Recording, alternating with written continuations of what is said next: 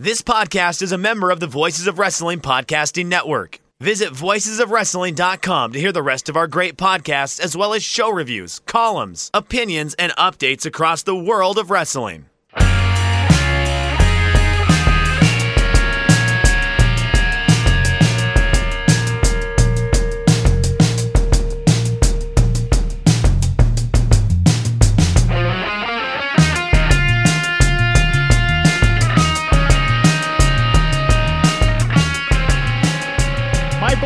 Shake Them Ropes. Use code ROPES, get 100% on your first deposit.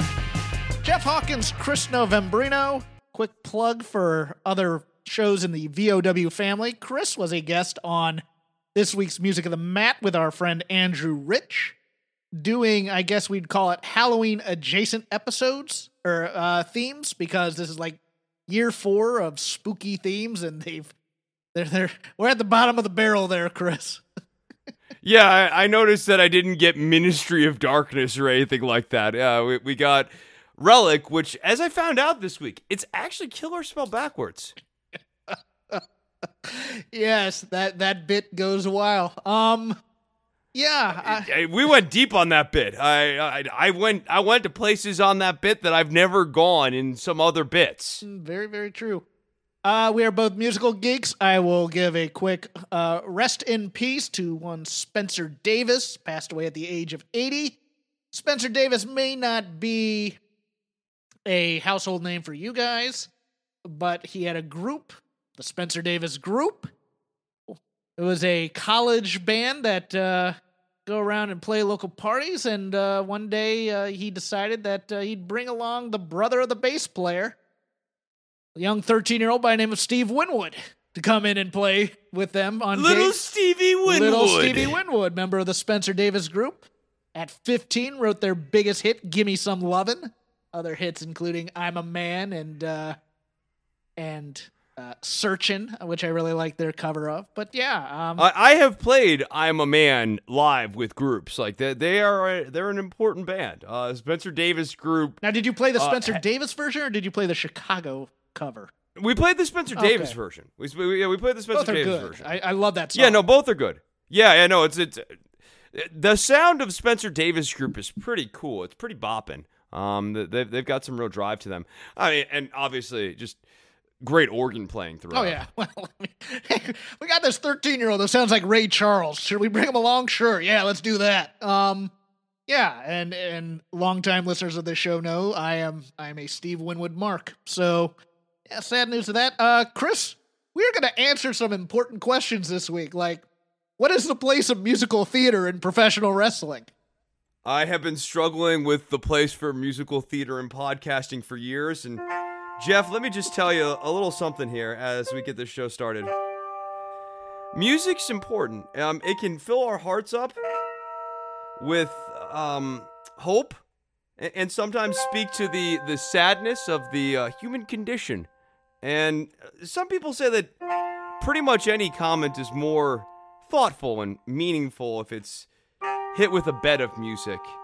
I think about that sometimes. Do you ever think about things like that, Jeff? Chris, this show was never more popular um, eh, than when I was singing entrance themes of various NXT talent, usually female. So, That that is well, no, actually false. The show is never more popular than when we were doing XFL theme songs. that too. So like, like we're about to really kind of cut ourselves off at the knees here with the content of the rest of the show. Uh, because our most successful episodes have been musical, but oh hey, we're a podcast, not a wrestling Well, show. I- I was saying, we're yeah, a podcast about the state of professional wrestling. You are you are correct that our most popular episodes were the U, U, XFL ones. Uh, I was thinking uh, previous lifetime, previous host type of things. Yeah, let's. Uh, You had other hosts? uh, some guy. Uh, there's a connection in the news to him, so we'll uh, we'll bring him up possibly. Uh, news this week: the Orange County Department of Health is asking Strike Team to look into 17 business locations in town where they believe COVID 19 might be spreading. Gee, three of those are WWE taping sites. The others are bars, including the Guilt nightclub where MLW just taped a whole bunch, some gyms, and a church, as well as WWE events at Full Sail University, at the Amway Arena and WWE events at the WWE Performance Center. Uh, yeah. Um, it just seems very, very apparent that WWE has not been taking this situation particularly seriously. And they've been able to get away with this in the state of Florida, which uh, has a reputation for being a little bit more lax on some of this stuff. And uh, I. I feel though that I don't know. weird- I'm amazed that they haven't had a bigger problem on their hands to date. there's a weird thing with this because as as we've seen AEW is letting fans in to watch things. So I would think theirs would be a much bigger problem but I don't think they're in Orange County because they're in Jacksonville. So I think this might just be a county thing. Yeah um No, but I think both organizations uh, have been operating in a way that makes it very likely that they will be snake bit by not being appropriately risk averse. I, I still remember about a month ago, uh, my how things change in a month in the world of sports entertainment. Um, but a month ago, I remember Jericho on commentary just eager as hell to get as many fans into the AEW venue as possible. It seems ill advised. yeah and of course Jericho went up to Sturgis to play that gig too Well, I, but but the COVID numbers up in that part of the country are really low, right? Like there's like not like an outbreak or a surge that's been linked back to the Sturgis biker rally. Yeah, I I'm I'm hesitant that you can do a good job when it's, you know, you have sure you have your lab techs in the parking lot, you know, shoving a Q-tip up up to your brain to swab it a bit and hoping it comes back in a half hour No. I, I I agree with you on this. I I- mean this is this is kind of the unfortunate truth with the nature of COVID nineteen as we understand it, which is that you can be carrying the virus and not test positive for being a carrier for days. Um, and, and so that transmission is going to happen, and the only way to not have that transmission happen is to be risk adverse with how much like contact inside of that six foot bubble we're doing, how many shared services we're sharing and stuff. Because, yeah, dude, even with the most rigorous testing protocol and everything like that, I, it's still a bit of a roll of the dice. The good testing protocol makes that roll of the dice favorable, but it does not ensure 100% safety. WWE was named by PR News as a winner of a corporate social responsibility award. They were awarded for uh Was it for the Kofi Kingston push?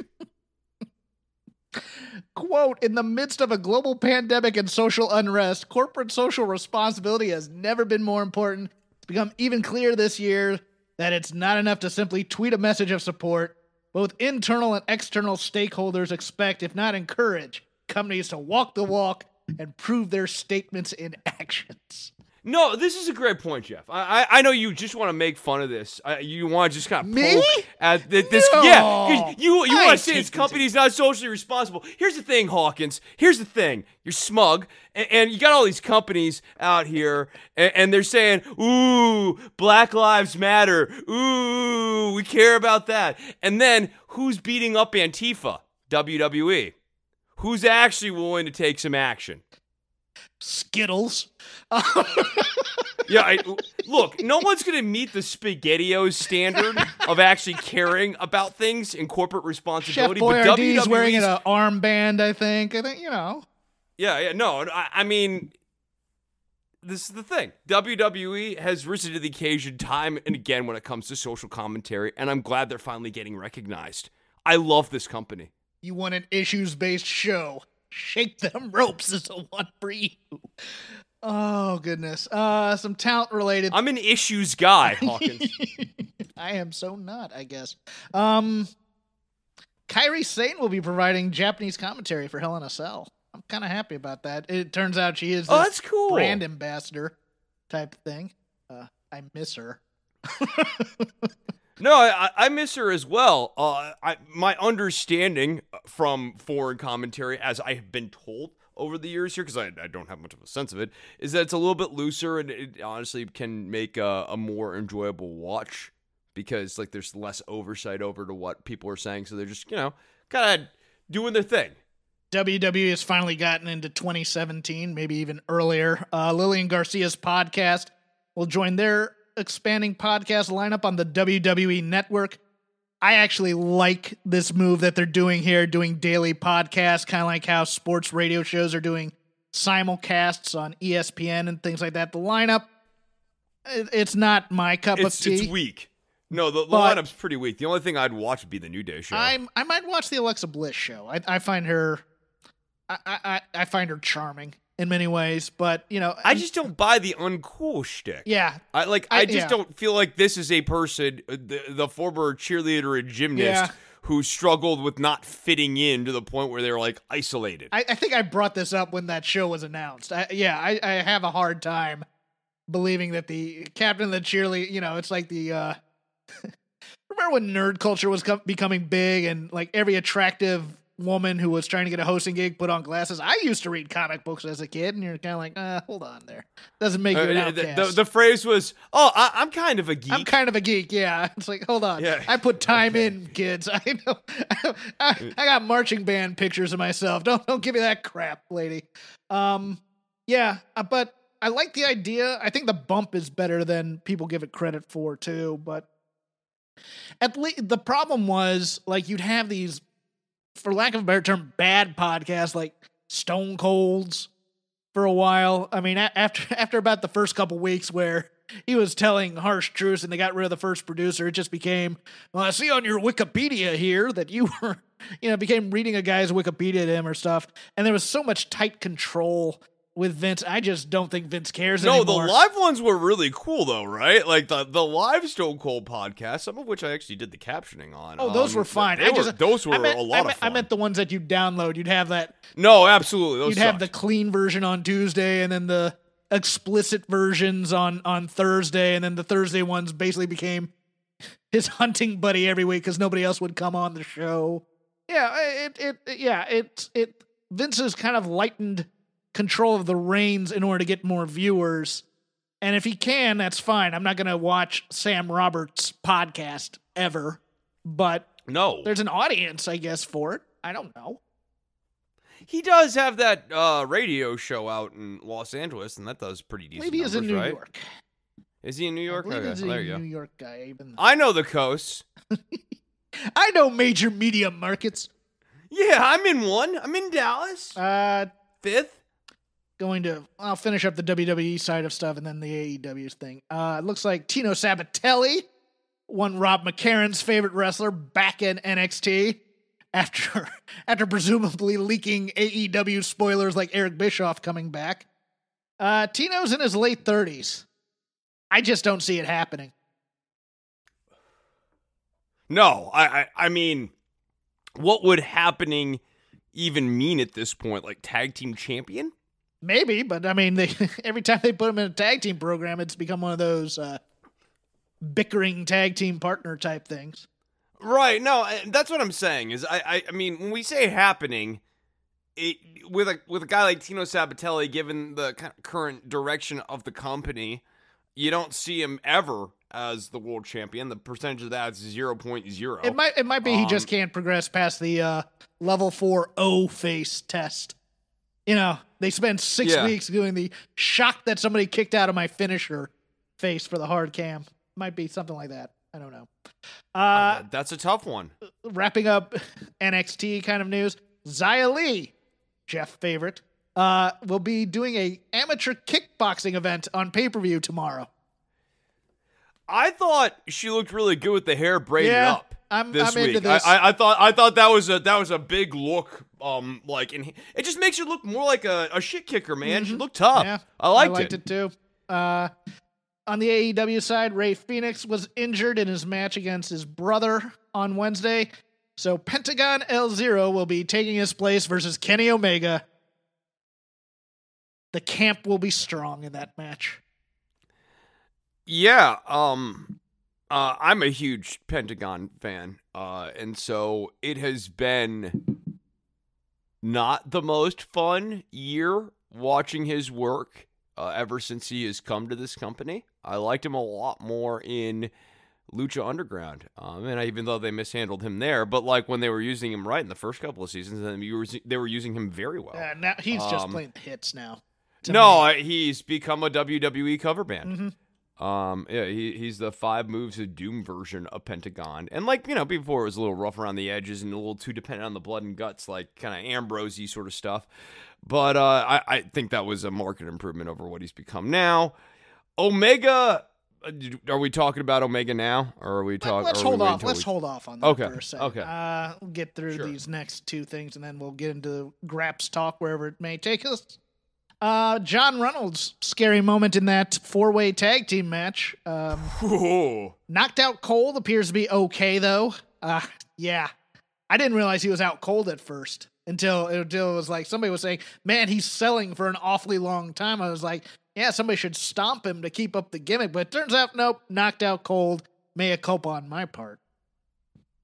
Yeah, and, and I just very questionable decisions by I've seen a lot of it laid at the doctor for AEW. That's fair. Um they may indeed have a mark doctor, but other people who are tasked with the responsibility of the wrestlers in the ring are the other wrestlers in the ring and even more importantly than them, the referee whose singular job is out there to, you know, create the presence and the the allure or the aura of you know a neutral proceeding. So it would make perfect sense for him to be keeping an eye on everyone and making sure no one's screwed up. And you know, in WWE, if anything, they go and check in on you too often. Um, what the hell was happening here on AEW during this match? And in a division with very little depth, Abaddon was injured in her match with Taynara Conti uh, for the AEW Dark tapings to appear next week.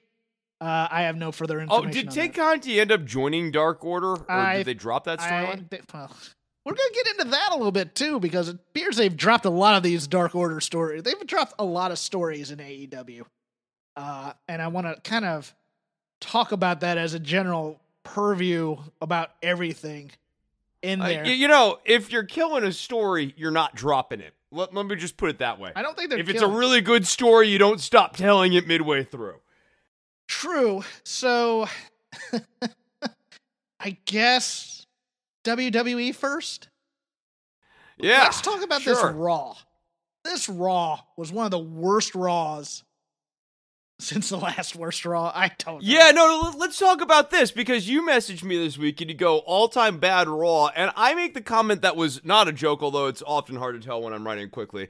Um, that there have literally been three of those in the last six weeks. That we have, we, you and I have, I, like looking back through my logs, we have made this comment about this show about 50% of the time. Um, and I don't feel wrong about any of those choices. Um, like there was a bad one in August. I know there was a bad one in September. and There has been a bad one here this week in October. So like, no, there there have uh, Raw is at just an absolute trough all times in terms of quality, and SmackDown's right there behind it. Let's take a look at this body count on Raw to see who's dead. The Ret- Antifa? Retribution dead. Not only do you have T Bar, I believe it was T Bar, who submitted to Lashley's lock, then the Fiend comes in and single handedly kills them all. And, I like to call them socially unconscious in this situation. and, and look, I loved the Ali promo. Would have been great before you killed him because it's not going to bring him back to life. That's that's the big issue there. Matt Riddle, a guy makes a fist, a professional MMA fighter gets scared and runs back into the ring to get kicked in the head, and then a Styles clash. Dead. The women's division, the undercard. We had to have a four way with a tag match where one of the teams had been drafted to the other show, so the draft dead. The entire mid card women's division gets out there, and the champs win anyway. And oh, by the way, Lana got put through another table, so that's five weeks in a row. Dead. what are we doing here? Oh, well, you, you didn't even you stopped before we got to the incredible musical act on this show. Oh, Uh, because what what sports entertainment has been needing more of, Jeff, I've been saying this. Lord knows you know it. Uh, is is it needs more live musical performances. Um, A straight I, I, music- hold on, oddly, a- I'm not- saying this deeply sarcastically here. that. Let me finish the thought. A musical performance by a heel played straight to plug an album that's actually coming out, Written in kayfabe. written in kayfabe. If you listen to the lyrics, it is a kayfabe album written in the Elias character's voice. and we reignite the feud between him and the guy who wasn't really the drunk driver. No, and, and Jeff Hardy does the ultimate musician faux pas. I don't care if you don't like the band that's on the stage. You don't go on the stage and start playing in the band. That they do that shit in movies. That's not a cool thing to do in real life. Uh, and, and I get that it's like wrestling and all of that, but like it, it's it wasn't an endearing move for Jeff Hardy to like hijack Elias's stupid set, play a couple of crappy metal riffs, and then hit him over the head with a guitar.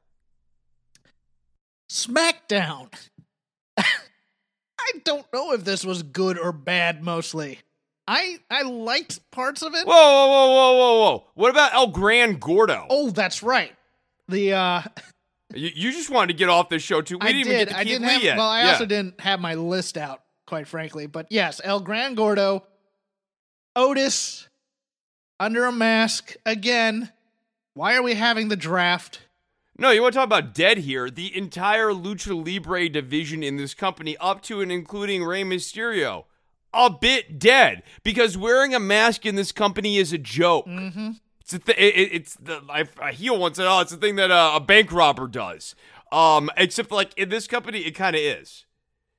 The Great Fat, The the fat man the Fat would, Man, would also be yeah yeah yeah the the big fat man I, is is was the way I would and translate it. pretending to speak in a foreign tongue when he's given a ham. Gotta love that. yeah, That's funny. I just I'm. what else on Raw that that I should? Oh, Oh, and then we get into the attempt to rebuild Braun Strowman, which was very feeble. yes. Who'd he beat? He beat Keith Lee, so we kill Keith Lee in, in two minutes and Keith 43 Lee, seconds. Dead. Eh, no, no, no, no. It gets stupider though, Jeff, Oh, because 'cause- at the end of the, the match balls. they start fighting. Got the they, they- well, they hit each other in the balls, but then like Keith Lee stands over him, and like then there, there's more ball hitting that happens.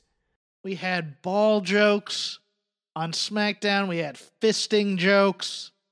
We had pee jokes. Big dick jokes. Yes. I, I mean, Why- what's not to Chris, love, I'm so dude? broken. It's I- called sports entertainment, Jeff. Like you don't want wrestling. Wrestling is stupid, and you didn't want a wrestling alternative on AEW. You want more sports entertainment, Yes, and why not? yes. This shit is great. Just like there's nowhere to go. There's nowhere for me to go.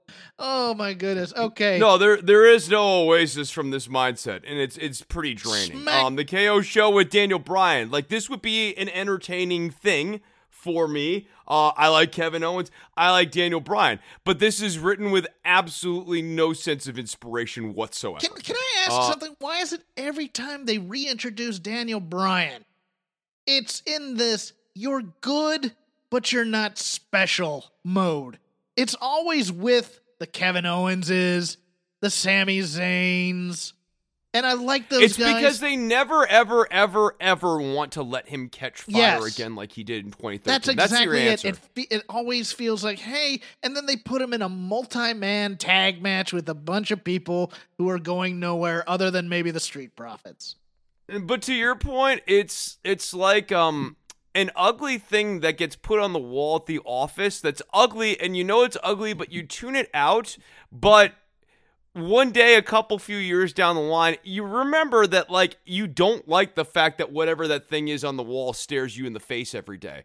And daniel bryan and his like routine mid-card misusage is that like i don't remember it every day but like every so often it kind of comes into stark relief that like they will never see Bryan Danielson the way I saw da- Bryan Danielson as like a generational talent Um, I mean, right down like right now they're making Orange Cassidy. I see Orange Cassidy, and he reminds me of what Bryan Danielson looked like a decade ago when he had the shorter hair and everything. Like, I, I every time I see Cassidy, I think about the way they screwed up Danielson. It pissed. Law and Otis.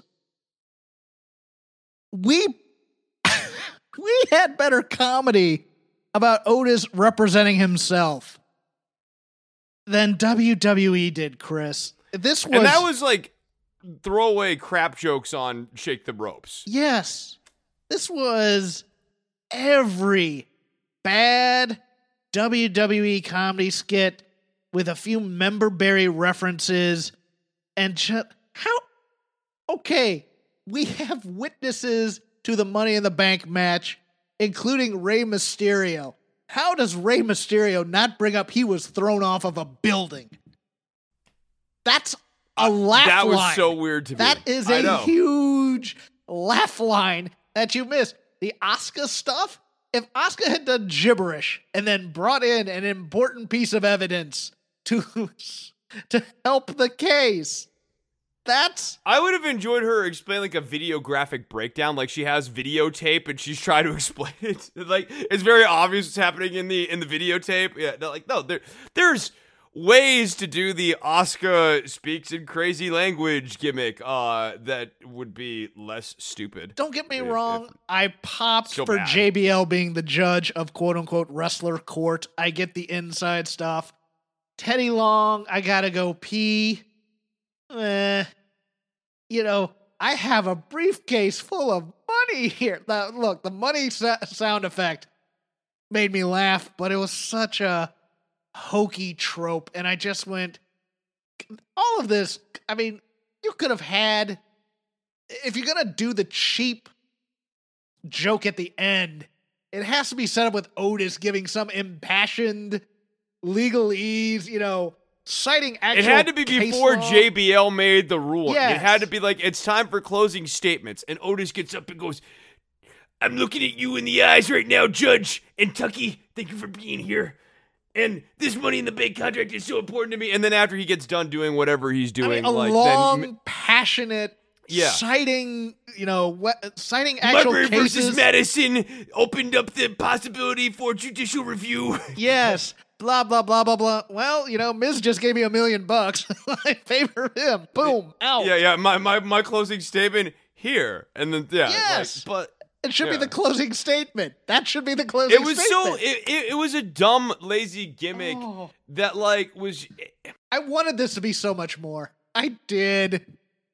I, I just I, I I put too much faith. They just don't have any depth to Otis. well, no, this I, was I mean, writ- like, this was written for Vince to laugh as opposed to an actual good comedy sketch, and that's the difference. When you're writing for your, you know, there's a difference between popping the room and writing good comedy, and this was no, popping and, and, and this is very. I would argue that a lot of the comments.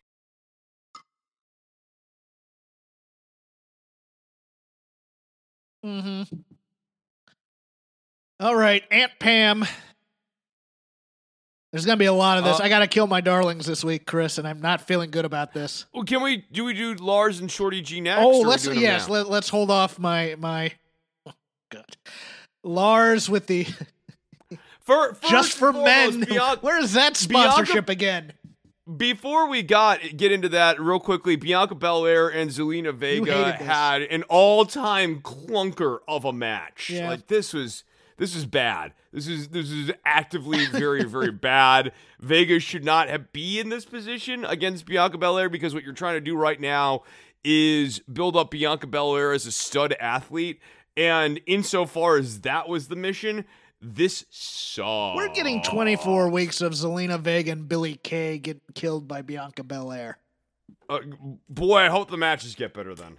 Um, also, like, not for nothing, Bianca, there are a few times where Zelina's off her feet and under the care of Bianca Belair, and she's throwing Zelina around in not very safe looking ways. Um, some of those, the the one bump where Zelina was looking like she might be taking a dump over the ropes to the floor, uh, but it, then like kind of just like kind of grabbed herself on the turnbuckle there. That looked dicey. All right. So Shorty G goes in against the newly coiffed beard of Lars Sullivan. Freak count 11 per Sean Ross Sapp of Fightful. And then quits, much like Austin Theory quit on Wednesday. Uh, I mean, what's important here to remember is that Shorty G, now Chad Gable, again, thank God, um, it is undrafted right now. And so this was supposed to be some sort of proving grounds moment for him. And uh, what got proven to him is he's not good enough. Yes, he will get he'll get a ceremonial win over some member of Oh wait, who I was trying to think who's the luchador who's on SmackDown now, and I think it's Kalisto. So I, I figure he'll beat Kalisto for a week. And then it's just back to losing again because he's small. Right? Yeah, We're not I- doing worst anything part with was The promo backstage where he's talking to Pierce, um, a- and, he's like, "They don't, you know, they don't respect short guys." Blah blah. blah. I'm like, "B- but they don't. And he has Um, a I- big, long something. yeah, yeah. Well, he has a long. Uh, well, um, we're gonna get uh, the next part of this is he is going to get rebuilt now as a heel with a big long record. Maybe we get an intersection with him and Kurt Angle. This is Crash Holly, isn't it? if there's any hope for Chad Gable whatsoever, it's that he gets himself aligned with Kurt Angle sooner rather than later. Um, We're both here for Gable being a short buzzsaw who just kills guys. But they don't do that in this company. And I don't Nope. I don't want people to get their hopes up here. I, I look, he's going to be there's something that's gonna go on with this gimmick that's comedy related. This isn't this isn't him born again hardcore. I don't think. Right? Yeah, I, I don't, I don't think, but it's kind of impossible to all like fully know uh, too with this company because you know they go one way and then they go another way. One thing that does seem for sure though is the Shorty G gimmick is dead, um, and that's certainly a positive. Uh, like it, I mean, the Shorty Well, it, it came very close to the how they rebranded Bayley with that promo. Because they were talking about the you can be anything you want to be if you try type thing. It feels like they may be going that direction and they may be doing a little bit of like they might rip off the Tim Thatcher vignettes. Yeah, yeah. Okay, so here's an interesting. I don't think they're going. Little Jeff but Jarrett as an MMA fighter. type thing. Gable and Thatcher paired together actually has some intrigue. I'd, I so- would I'd love that. A- a- and he did say he was quitting, so he might be going back down to NXT. Let's just put Thatcher, Gulak, and Gable together. Give them something to do. I'm into that. I mean that that would be my if I were running a wrestling company, that's what I do. But we are running a sports entertainment brand, Chris. We review sports entertainment every Yes. week. We don't watch wrestling No, show. we don't watch wrestling shows. There's none of that here. Yeah, not here in America. All right, I've I've Bayley, you get go. Aunt Pam. Aunt Pam did not cut a great promo this week. That segment, the go home for the Hell in a Cell, a match we have waited three years for, the hottest feud that could have been in WWE, a feud they held off on, which made it even more potent when they were going to break up. Came down to her dropping her belt when she tried to hit Sasha with a chair and getting choked into signing the contract. Oh boy, that crossface looked like crap too. I yeah. I, I, I in in their head when they were discussing this spot, they're like, "Yeah, and then I'm gonna have you mangled through the chair, and you're gonna be bent, you're gonna be all contorted, all wear your face, be like, Ugh. and then like in practice, it looked like that. if they are the plan for WrestleMania, this match shouldn't even be happening, in my opinion. Which is why when we get to our picks, I'm going to say what I think is going to happen here. But the buzz on this match, look, I am going to watch that special tomorrow on the network. I think it's going to be a great special if it's not kayfabe. The Chronicle on Bayley in this new heel role or whatever. I don't have high hopes. I think it's going to be I think it's going to be very in character. but we should be clamoring over this match, and I just don't feel it. I don't feel anything for any of these Hell in the Cell matches except no, maybe because Sasha's story as her as the protagonist is utterly uninspiring. yes, It, it, it there's nothing to like about it. Even if you want to just kind of really drape yourself in the kayfabe, the most you have to latch onto is, well, gee, Bayley attacked Sasha. But that doesn't even get you to sympathetic babyface. That gets you to like, I get why that person wants to hit them back. But you know, like, you know, I get why Johnny punched Joey and Joey wants to punch Johnny. It doesn't make me like Joey. it doesn't feel like lifelong friends coming to a head. That's also true. Uh, there, this was very bloodless. Yes, Um, yeah, like it, it was very by the numbers. it doesn't feel like the co- conflictedness would be there.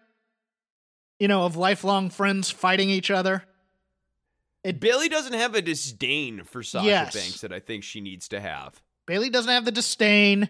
Sasha doesn't have the remorse because she's the good guy here. She should be a little bit. Yeah, Sasha's all too eager to be ruthless on this. Yes. Like, um, after she finishes weaving Bayley through a chair and making Bayley in the chair one, as she's walking out of the ring with her back turned to Bayley, we should see her looking a little distressed. I agree.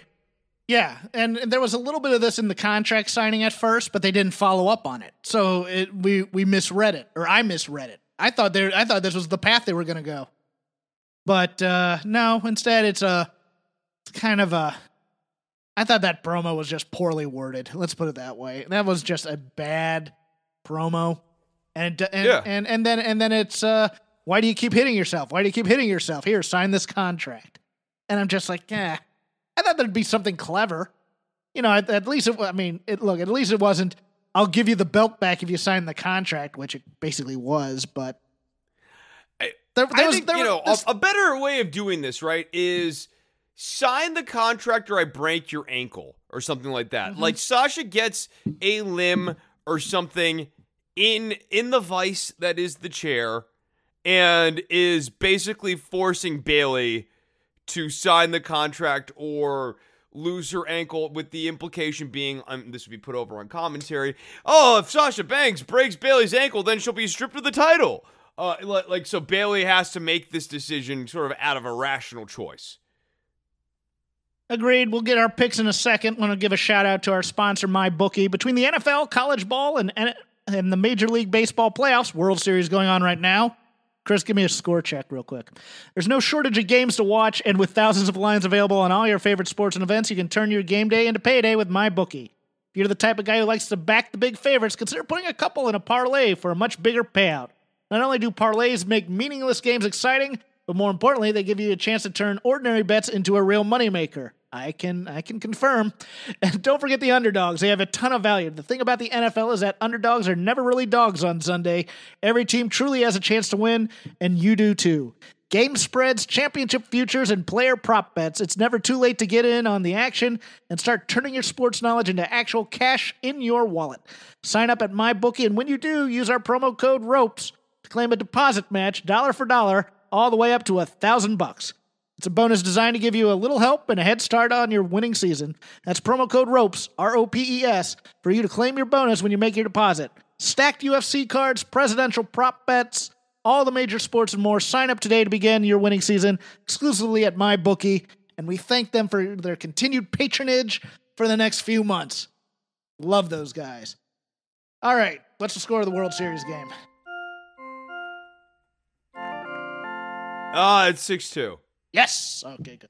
Uh, yeah i'm working on becoming a baseball organist I, I that that lick i'm gonna it's gonna need some work though I love those guys. They, they know a lot more tunes than you'd think. It's like, okay, play this. Cool. Um, yeah, so Sunday, Hell in a Cell. The the lethal lockdown of WWE, which uh I actually went to a TNA lockdown uh, pay per view event live. Uh, it was good. Uh, it, it and they ran it in Fort Worth. It was like totally a bumpkin show. It was actually very good. I expect more filler to be added in. Maybe some tag matches because right now I believe we only have uh, five ma- six matches or no five matches. I was correct. Somebody's actually updated the wiki. Three of those are Hell in a Cell, so I assume there will be some cool down matches. Maybe you know, maybe Lana versus Although her Asuka. business is going to be up in here, yeah, we'll have uh, Lana versus Nia Jax match, maybe. well, I mean, like, look, no, uh, I got it, Chris. I got it. Between every What? match, Lana should be put through a table. It would be very funny if like Lana was like just murdered throughout the entire show. I, I'm with you. I'm here that. for that. And at the end of the night, she climbs on top of the cage and she drops an elbow off of somebody and becomes hardcore. I'm yes, the Lana born again hardcore stuff. Let's do this. I think she should win the Hell in the Cell match between Bayley and Sasha. Lana leaves as champion. The hell? Otis, your money in the bank contract holder with Tucker, taking on the Miz with John Morrison in a singles match for the money in the bank contract. Tucker's screwing Otis over. You think Tucker's screwing Otis? I think Mandy's screwing Otis. Nevertheless, Otis is getting screwed, right?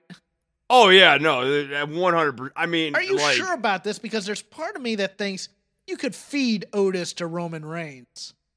I like okay, so there's the other part of that is I actually seeing Tucker inserted here very much makes me have my doubts and Tucker keeps saying things like Otis is not that smart. Um like they're clearly planting this seed about like Tucker tolerating Otis and Otis loving Tucker.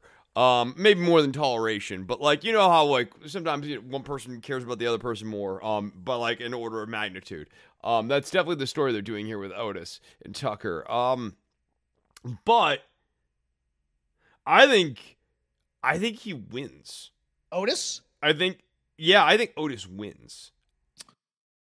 Okay, I will uh man, I've been thinking about it because the Miz is the Miz is that guy who would get this contract, cash in at the end of the night, probably get RKO'd by Randy Orton before getting Claymore kicked by Drew McIntyre. And they'd think that they had made Drew McIntyre by doing that. Uh but, you know, let's they're on different brands right now. Right. I have Right. said that he will give up this contract to go be on Raw. Oh, it's just so hard because there's just so many. Why, why does he have to give up the contract to be on Raw? Because he's on a separate brand right now. Like, He could, he could be the one I- to cash in. He could cash in against Drew McIntyre if you'd like. yeah, he can cash in on Raw. Okay. But he's not He going to win the win belt. ti- but he doesn't. If he loses, he doesn't get to stay on the show. I still think he should cash in for the 24 7 title. He might.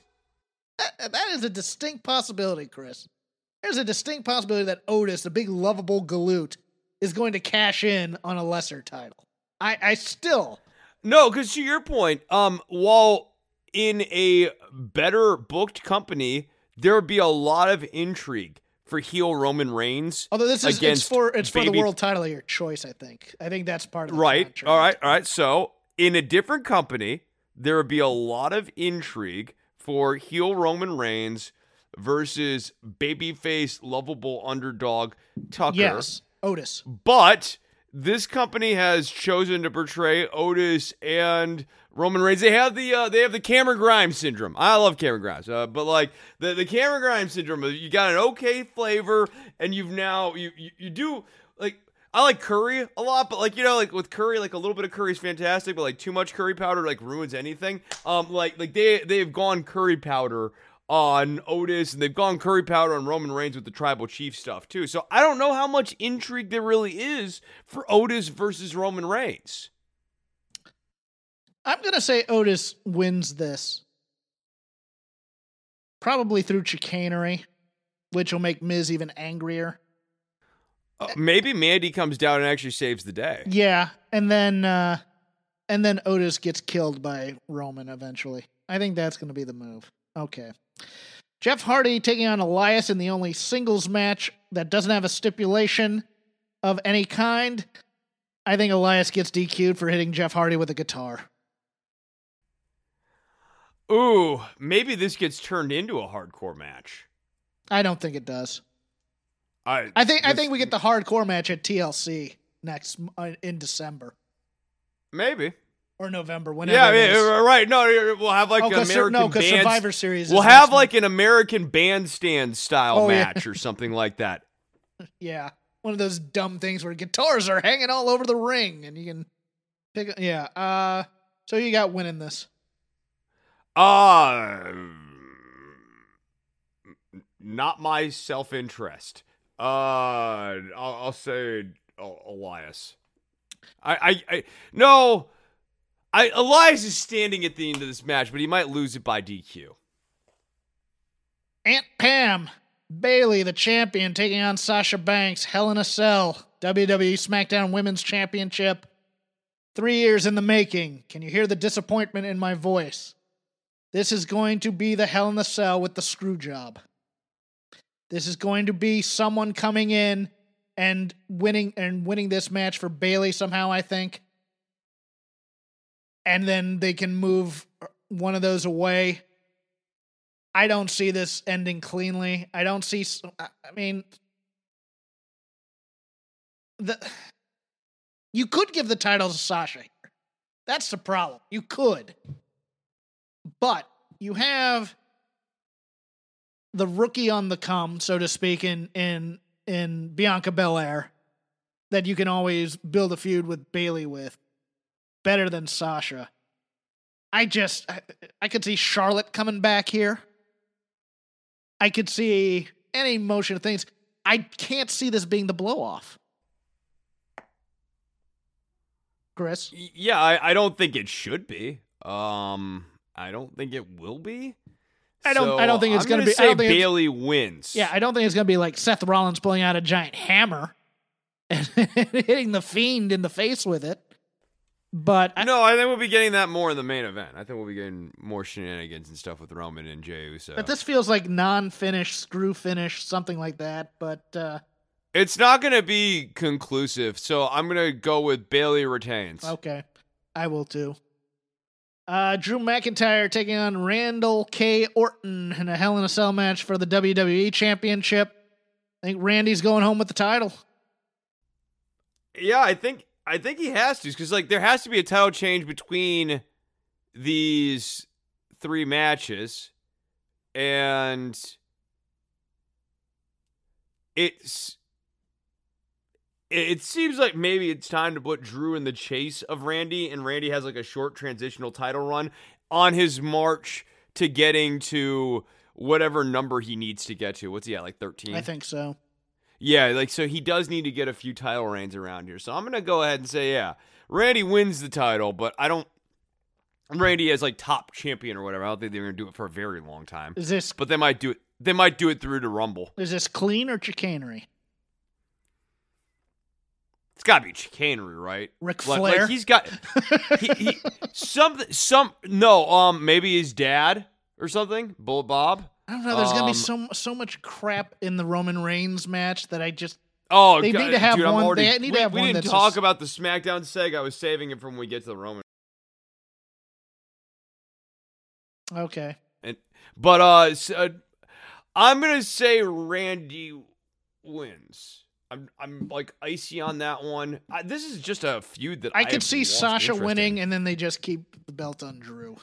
Right? Yeah, that's the other way. I could see Sasha wins the title and then they keep it on Drew. In The fact, Randy I'm going Orton- back. I'm going to say Sasha wins that title because they, they're going to try and put a bow on the story. Sure. Okay. So then, um, yeah, the Randy Orton feud, in my opinion, has just it's lost a lot of steam, Mhm. Uh, and it seems like the writers have lost interest in it, and they Uh, seem yeah. more interested in Bayley and Sasha than they do Drew and Randy, which is why we get these running in place week to weeks. I'm gonna say Drew wins. You talked me into it. I will say that as well. And then finally, Roman Reigns with Paul Heyman taking on Jey Uso in an I Quit Hell in a Cell. Can't wait to say new world champion Jey Uso. If Jey loses, he and Jimmy and all their entire family members are out of the tribe. Unless Jimmy and Jey kneel in submission before Roman. Yes. And uh, That that that was the other part of that stipulation. the Usos are going to become Roman Reigns' reluctant henchmen. Yeah. I think the tribe is going to happen. I think Usos are going to be the red shirts for Roman for a while. I think you're going to get a little bit of that Shawn Michaels working for JBL type of vibe type thing. But yes, Roman Reigns is going to make Jey say, I quit, probably by threatening Jimmy. That that's been my angle is is that like we're gonna take advantage of Jimmy's injuries and like that's how we're gonna break Jey's spirit. But man, they have just made Jey Uso so unsympathetic because not like he's like not like you hate him, but it's like you can see what's coming for Jey. And Jey's a grown ass man, so you'd kind of expect him to be able to see this coming for himself as well.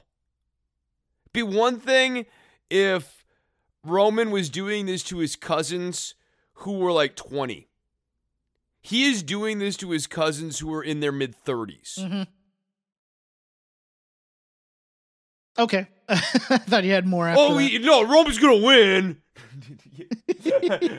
think Roman retains here, Jeff. Uh, yeah, no, I, I thought you had more on, on your bit there. Um, no, no, yeah, no, I got nothing else. Yeah, so that's Hell in a Cell preview. Uh, I want to get off of WWE, but I, I feel the need to go quickly into something I liked in NXT. I don't want to go blow by blow. By Oh no, no, no, no, no. Well, yeah, let's talk a little bit about NXT because NXT was good. It was like the best show of the week. Yeah, I would agree. I love Johnny Gargano and that vignette. I love him with the wheel and being frustrated, trying to plan a strategy by practicing with the wheel. That was Oh, I'm gonna die. That's not great. Yeah. That's a great kid. Yeah, you know. like, uh, that was comedy done well. yes. No. Um. I, he gets a bad rap for not not having enough personality. I think Johnny has plenty of personality. I think Candice has plenty of personality. And- it totally works for me. And credit where due, they got out of the corner they painted themselves in with the Ridge Holland situation.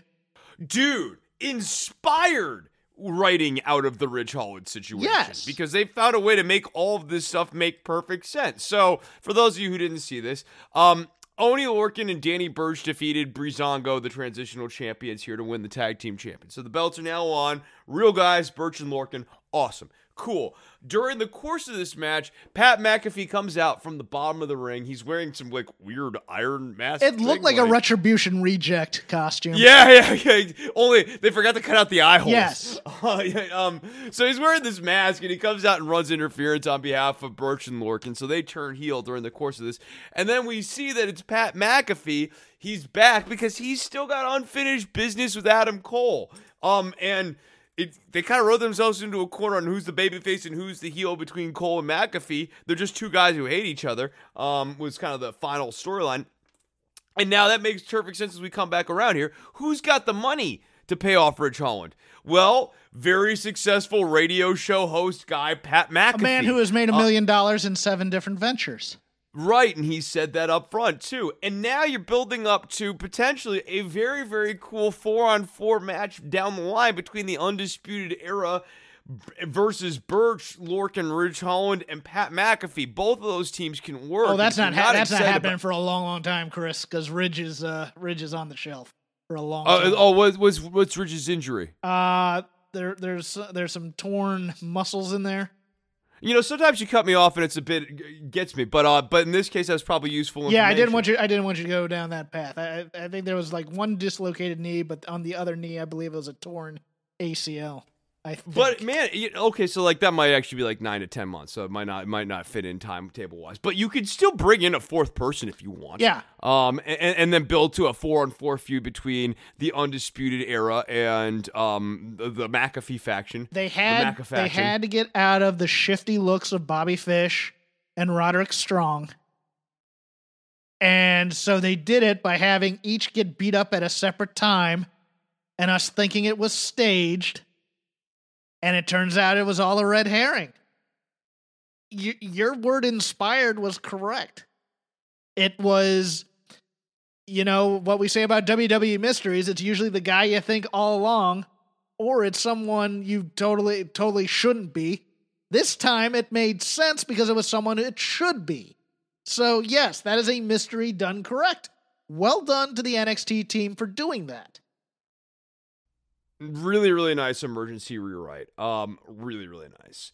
Uh, Ember Moon's uh, slowly kind of going heel. We had like a little match against uh, Jessi Kamea where we saw more heelishness, uh, more uh, submission-y style. I don't think it's a heel Bronson- turn. I don't think it's a heel turn though. You don't think really? I think it is. I think she's eventually going heel. I, I I just don't think you work a submission style like that. I think it's just you know they they like the alphas, and I think it's just an alpha Okay. style. We got we got the we got a, yet another personality reboot for Jessi Kamea though, and I just like this poor girl has to be six ways to confuse because it's obvious they see some athletic talent in her.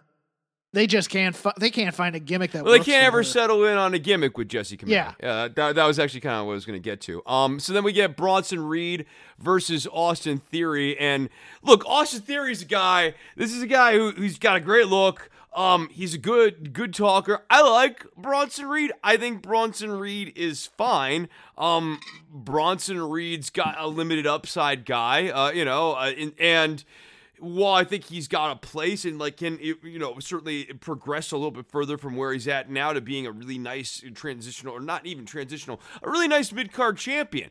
Austin Theory, in theory, um, is a guy you can have higher and longer term aspirations for, and so having uh, Bronson Reed just annihilate Austin Theory twice here, I, I thought it was a, a tremendous mistake. My hope is that Johnny Gargano is going to take Austin Theory under his wing. I thought when he quit, I thought we'd probably see him as a replacement for somebody in Retribution. I or I thought he'd appear on Friday as Seth's new protege because Again? well because that would make sense. No, I- okay, so it would make sense to have him come out and attack Murphy. Yes, that's um, and I try meant. to get back into Roll- Rollins' good graces too. Yeah, Um, I- obviously, he could unite with Chad Gable, and they could be the quitters. yeah, that's what. I wouldn't mind that team to be honest with you. I think that'd be kind of a No, that'd be a cool good team uh, until until they're losing in two seconds to everyone who's not wearing a mask. I don't know if this means this is such a tough gimmick to do. It's such a tough gimmick to have a guy be a whiner and quit and come back and be strong. So I, I'm I'm I'm in Especially when in in the case of both Gable and Theory, they're both doing it as heels, losing and then coming back as heels. Yes. And it would be one thing to do the adversity sobered me, made me start seeing things clearly, made me realize that I needed a change of attitude and I need to apply myself more and that I've been trying to take shortcuts and things have got to change.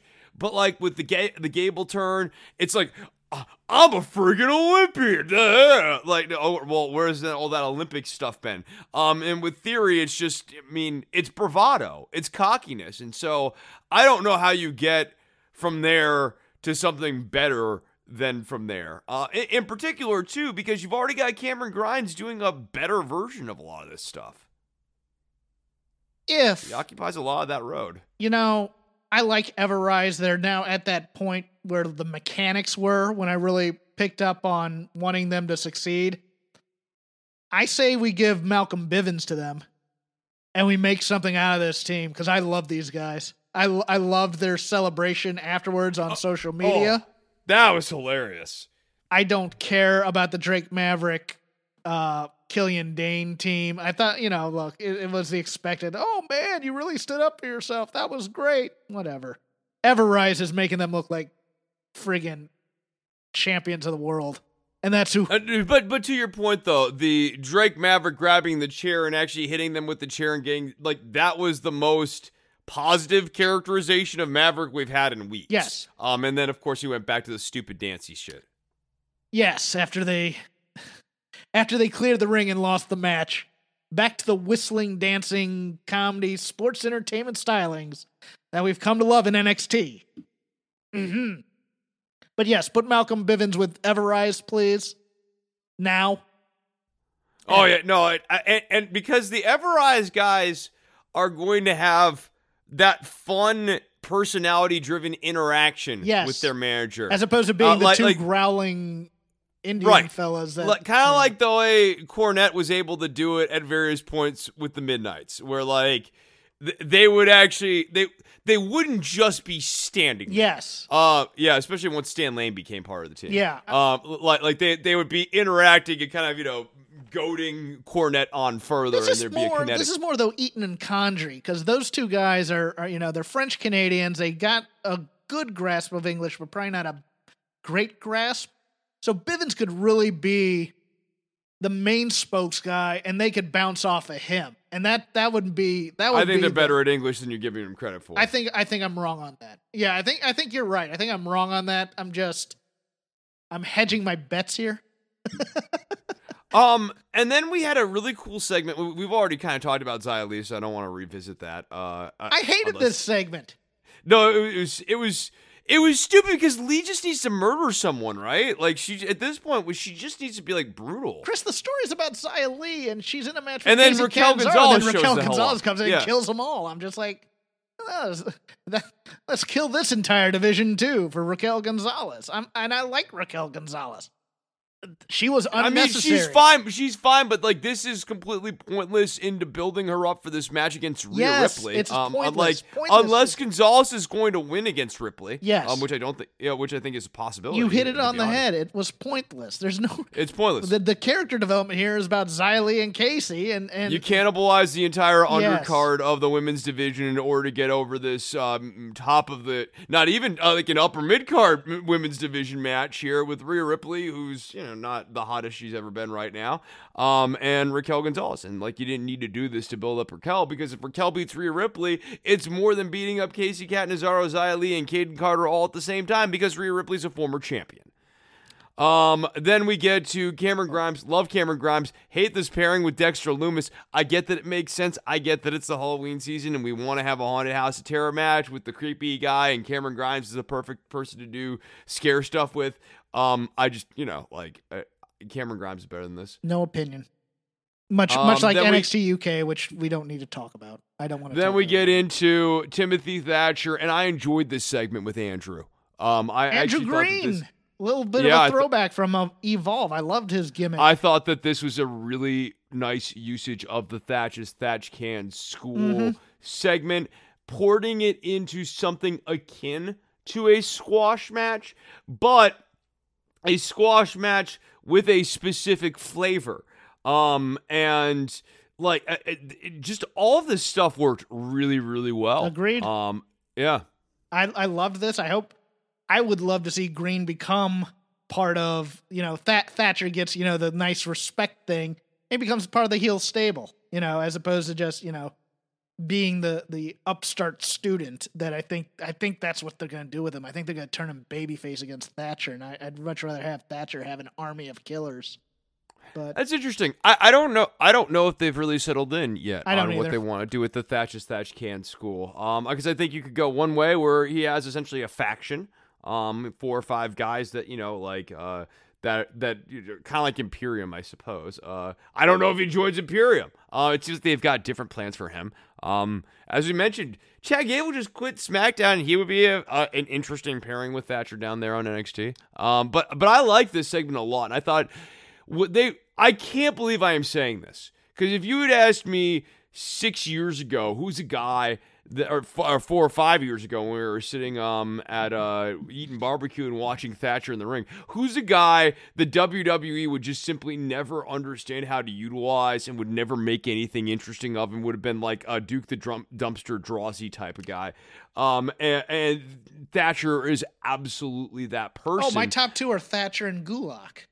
But in the case of Thatcher here, um, it, uh, they have managed to not only tap into his oeuvre, um, they've actually been able to enhance it and actually build on the stuff that he was bringing to the ring and make him a more complete package. It's it's been a very very generative marriage between Thatcher and the company. Chris, what? I don't know, even know how to introduce this. What role does musical theater have in professional wrestling? What role does musical theater have in professional wrestling, Jeff? Why? It has every place in professional wrestling. Why is it playing a minor chord? This should be major. Like we need like a we, step one. If you're gonna write a musical number, you gotta start with a major chord. And then you've got to go into your bassy voice and sing. We need more musical theater. I don't I don't know where this is going. Th- I uh, think- we, we got to talk about MJF though, right? Yeah, the people who do musical theater are very talented people. Musical theater as an art form is hit or miss. my, my, my most of my nightmares about musical theater are, are you're doing a improv show and there's that one guy if the if the show's going bad he starts to break out into song to turn it into a musical to get the cheap laugh and everybody's just looking at each other going we got to support this crap I like some musicals. I think some musicals are very inspired. I think most of them stink. Chris, I think Stephen Sondheim is overrated. I like some of Andrew Lloyd Webber. I think Les Mis is fantastic. I think there are some genre uh, rebelling ones like Avenue Q and 25th Annual Putnam Avenue County. Q is great. Yeah, A- Avenue Q is that that's a fun one. 25th annual Putnam County Spelling Bee is a lot of fun. The Book of Mormon is a hell of Uh, a night out, Yeah, that's a fun show too. Yeah. but it's also turned into a lot of movie, you know, it's turned into a lot of IP with with, you know, with a weak storyline in there, you know, your jukebox musicals like Margaritaville or Escape from Margaritaville or Spider-Man Turn Off the Dark or Disney movies on a live stage that basically just do the same soundtrack as the movie. It can move you, it can not move you. I just I, I guess I don't really see a way that it intersects in a useful and generative way with professional wrestling for anything other than maybe Well, let me let me an continue. opening segment on WrestleMania or SummerSlam. If you had a four or five hour program and you want, or re- yeah, WrestleMania would be a good one, and you wanted to bury a musical number in the course of the four or five hour show, I completely get that. But as the genesis um, and sort of like an inflection point of an intense rivalry for your upper mid card of your program, uh, especially on your weekly television, I don't know that I get that. Yeah, I uh I, I think you you hit the nail on oh I'm muted. Oh there we go. Yeah, uh, I I think you hit the nail on the head. I I don't want my upper card guys doing this. I, I, I want lower card guys. I was gonna transition into for some reason look, every television show that does musical episodes, they all come off as self-indulgent and as the will of the star, even if the show is built around music, like Glee or High School Musical. I'm gonna push back on you with one one concrete example. The Buffy musical. I, w- is knew somebody was going to bring that, that musical. once more with feeling. No, no. I of course I never watched. Okay, that d- d- at him. I am not a co-signatory on that shit. that was that was fully self-indulgent. That was, you know, Drew Carey got a lot into musicals towards the end of the run there. Okay, fine. I'll give you once more with feeling. I've never seen it, so I can't comment on it. But everybody always brings up, "Oh, the Buffy musical episode was great." I'm like, wasn't even that good of a show. Um, I don't like science fiction, so you know, at me all you want. Yeah, I- Please, just don't at me on this because I don't want to have to play defense on these these garbage takes, these crap house takes. This is my worst take ever, and I'm gonna Uh, dig yeah, no, into no, it, wait, baby. We haven't even gotten into Jericho versus MJF. Dancer. the Busby Berkeley stuff was fine. It, it's just it's it's become a TV trope, and I think that these AEW people are looking at television and going, "What can we do? Tele because it's a TV show. Wrestling's a TV show."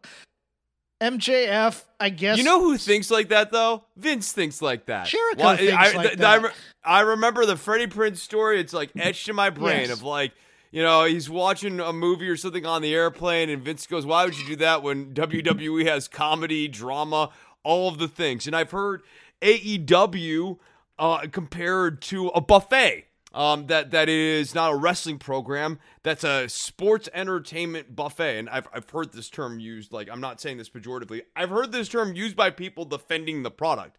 Um, to which I would point out to people that the food at a buffet generally sucks. And there's a reason why they have to put a lot of it one after another. It's because no particular dish is really worth eating.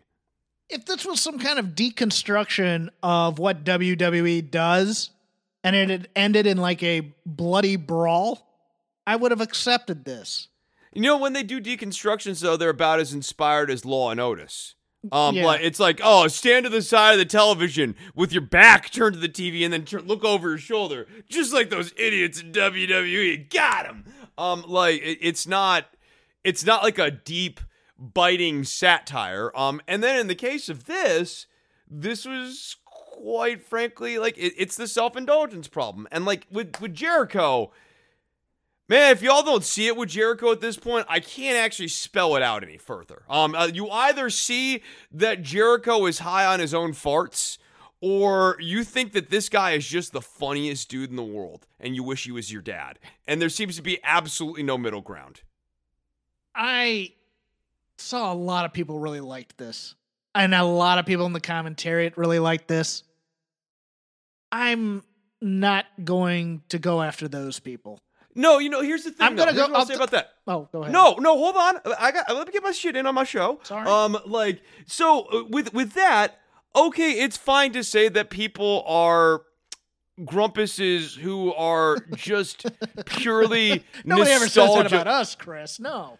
just purely fetishes for nostalgia. Um, but what it gets back to is what was AEW um supposed to be when it was kind of launched uh, when they were first doing all in and everything like that the wrestling alternative versus what has it become? What are the expectations of the fans of AEW from AEW from week to week um versus their expectations um and their criticisms of WWE from week to week? What made them stop watching WWE in the first place? Or why do they at least performatively say they don't watch WWE anymore? Um and if the answer to that is because this is a company that over the last decade has become obsessed, or not just the last decade, has become obsessed with sports entertainment, um, and likes to say sports entertainment at every single point, and likes to mock wrestling as even a term at any single point.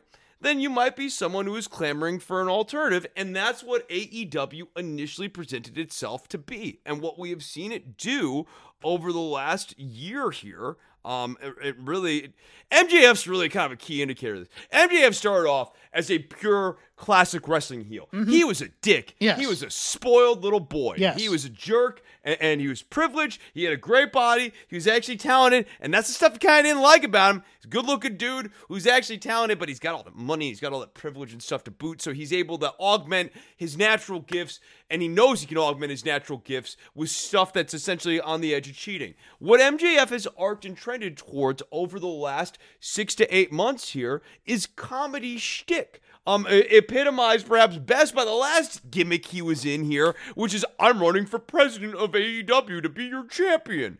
Um, to come out of that needing a serious, meaningful rebuild to be get back to being, you know, top level heel guy with the scarf and everything, he needs something serious. And instead now he's sucked into this gimmick where maybe he's trying to do an inside job on the inner circle. Ooh boy, I can't wait to see how this pans out. And he's singing musical numbers with Chris Jericho. Um, if you don't see that that's a problem, uh, like if it if it entertains you as you had a fun 90 minutes watching TV this week, great. That's fine. Um, WCW got into that mindset very heavily in the last three years of WCW. It's a dangerous mindset. Um, you need to be thinking about where is this all going? What is the thing that we're doing right now in service of and slash or what is the thing we're doing right now? Perhaps chopping the legs out from underneath on on future projects. Um, and, and this really didn't rise to that occasion. Um, and and fans who are mad at me or like who think that I just like want Midnight Express matches forever, I would just throw this out here. Um, I spent a good chunk of the last decade reviewing Lucha Underground because I've been looking for an alternative to Vince McMahon's sports entertainment vision. I'm jonesing for it. I remain jonesing for it. This is not it. This is TNA Impact. Thank you.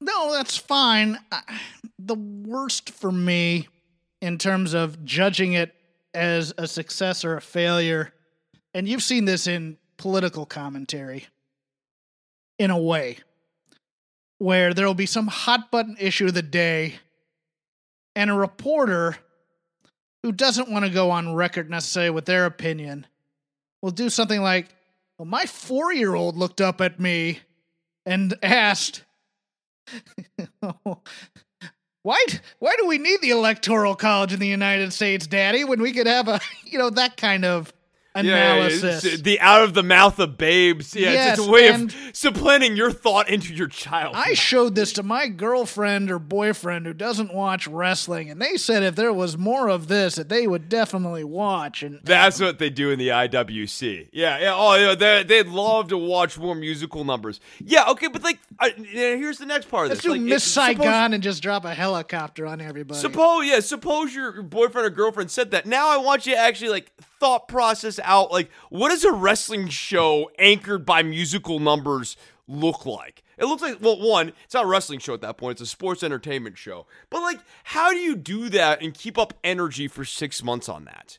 Um, and also like, the goal here is to bring in new people, new people to check out a wrestling show. Sports entertainment's like a term that we all know and we generally know it as like a joke. Like they when when normies when normies tune into the thing that is on your TV screen that's got the ropes and the men and the spandex, they call it wrestling.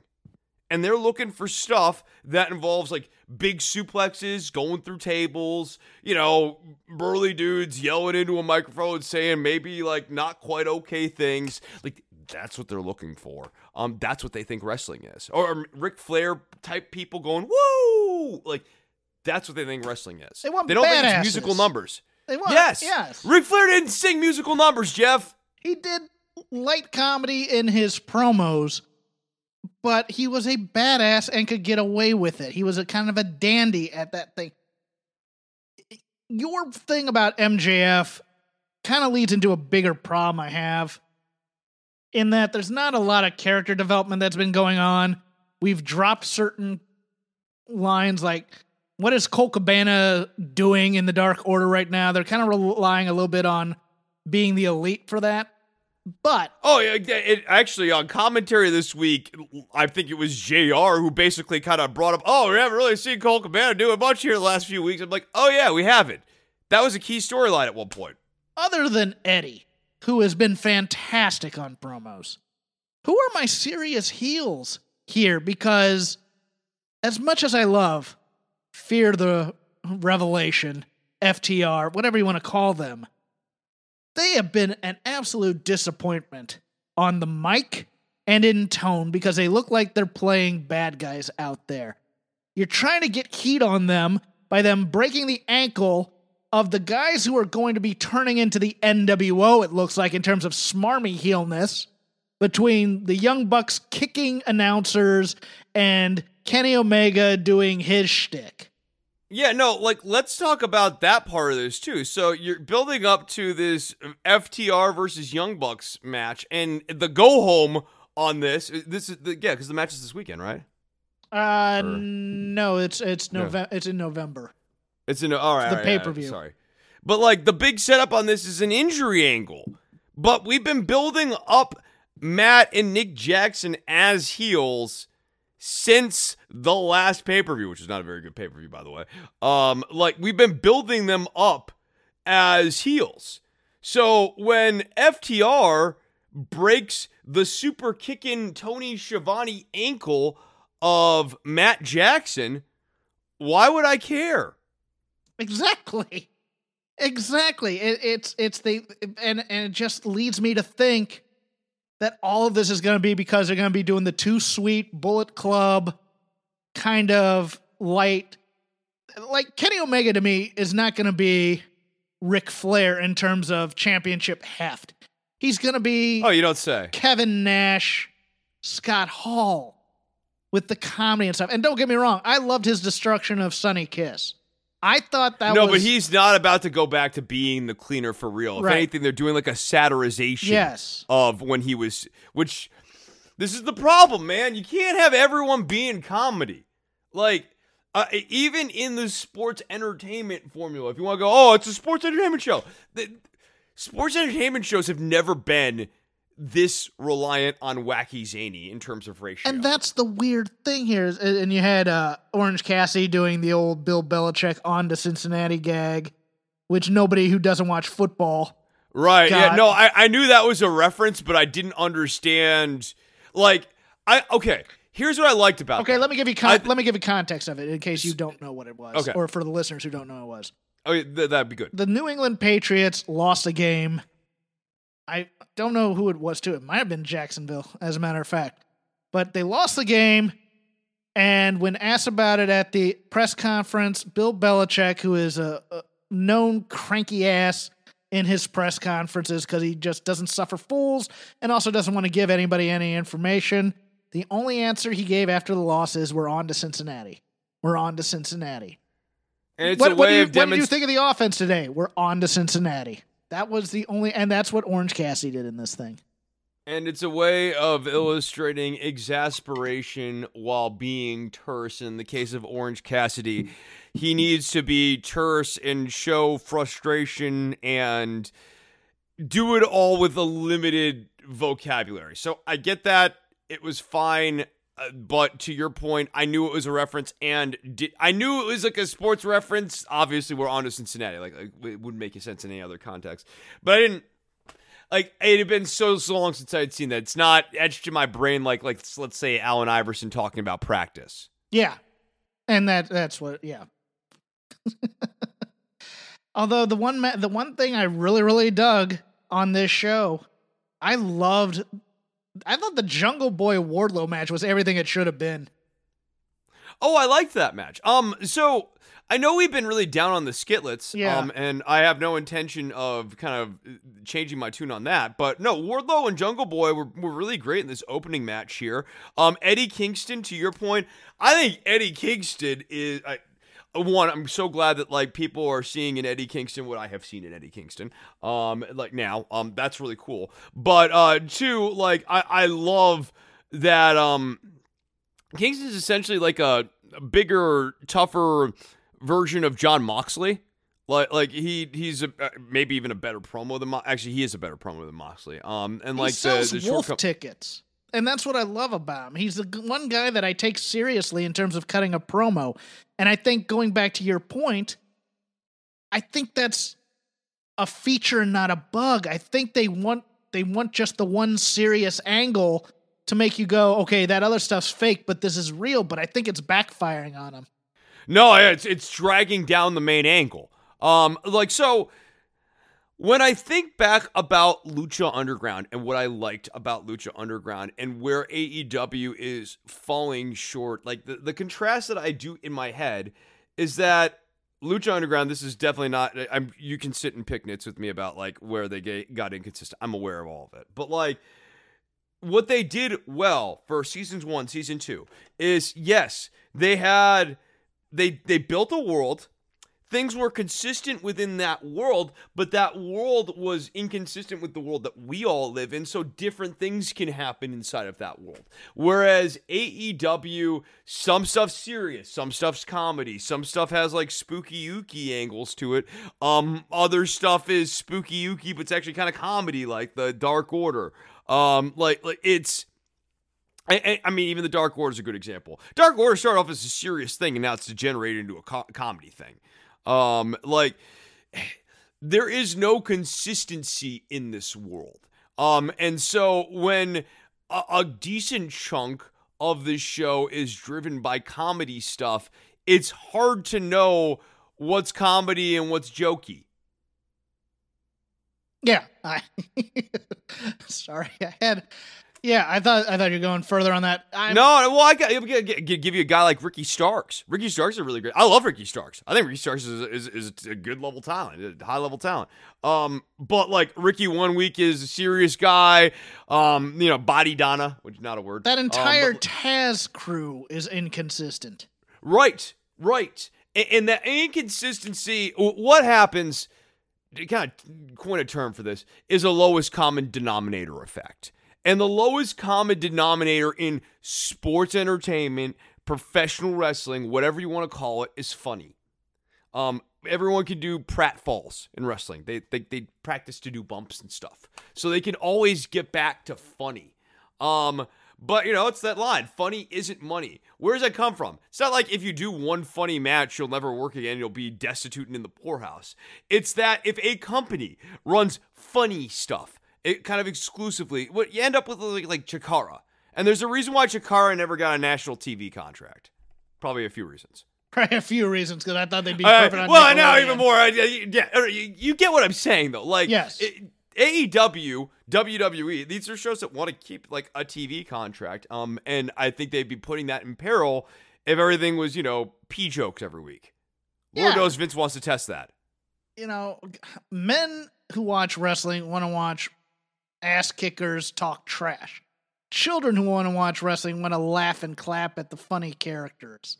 I, I think I that's just my opinion. I And I think the intersection there between the older audience and the younger audience is that I remember being a young kid gawking at all these strange people on the screen, like these people who seemed like they were from, you know, um, n- not just like distant lands in other countries, but like, you know, distant places like, you know, Glacier, where is he from? well, see that's interesting. uh, no, because I want to go into a little bit about this because it's a generational thing. Like for me, watching these burly men talking about making guys bleed and breaking arms and stuff like that, to me it felt like I was watching, and I really was. I was watching something I shouldn't be watching.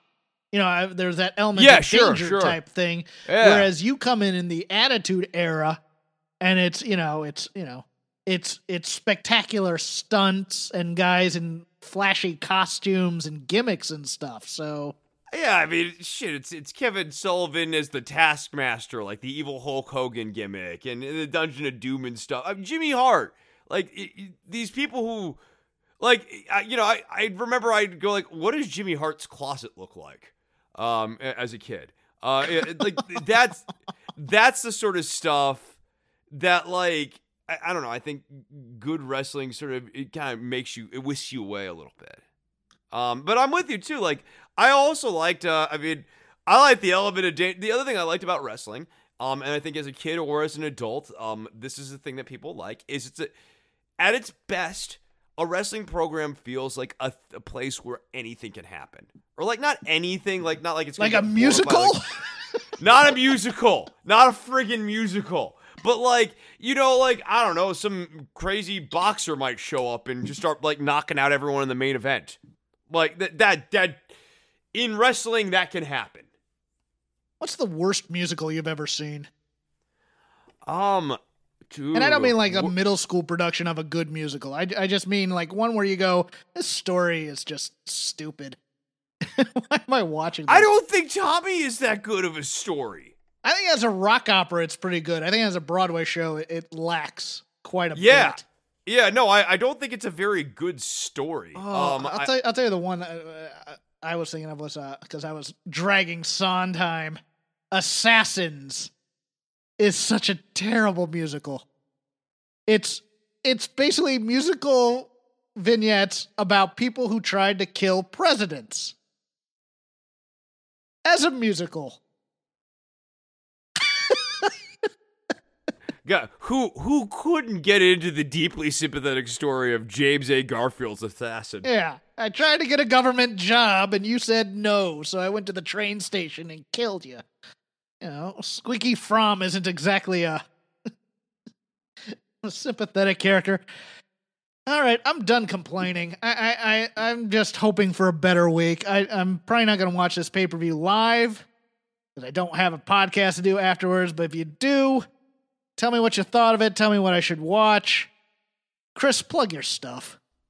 Uh, yeah. So my other show's called "Don't Worry About the Government." You can find it over at don'tworry.tv uh, on iTunes, on Stitcher, on Spotify, um, all, all of those fine places. And you can find uh, my show's Twitter at DWATG. Um, I, I guess, you know, we, we have a Patreon. We, we just don't do it very often. Um, but uh, you can go to patreon.com slash shake them ropes. Um, check us out over there. And uh, yeah, that that's Oh, the can- Oz TV show had a musical episode. That one was god awful. Oh, uh, oh, this I forgot that they The- made an Oz spinoff.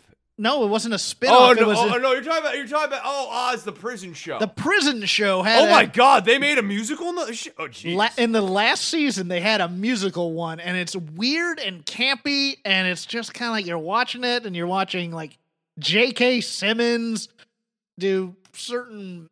uh, yeah, it it it was it didn't work. It was it, it was ambitious at the time, but you're just watch. I watched it now, and it's like cringe.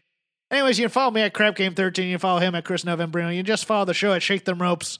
We'll try and do better next week. Thanks once again to MyBookie. Use code ropes, double your first deposit. Chris, I'll give you the last word. I don't need to do better. They need to do better.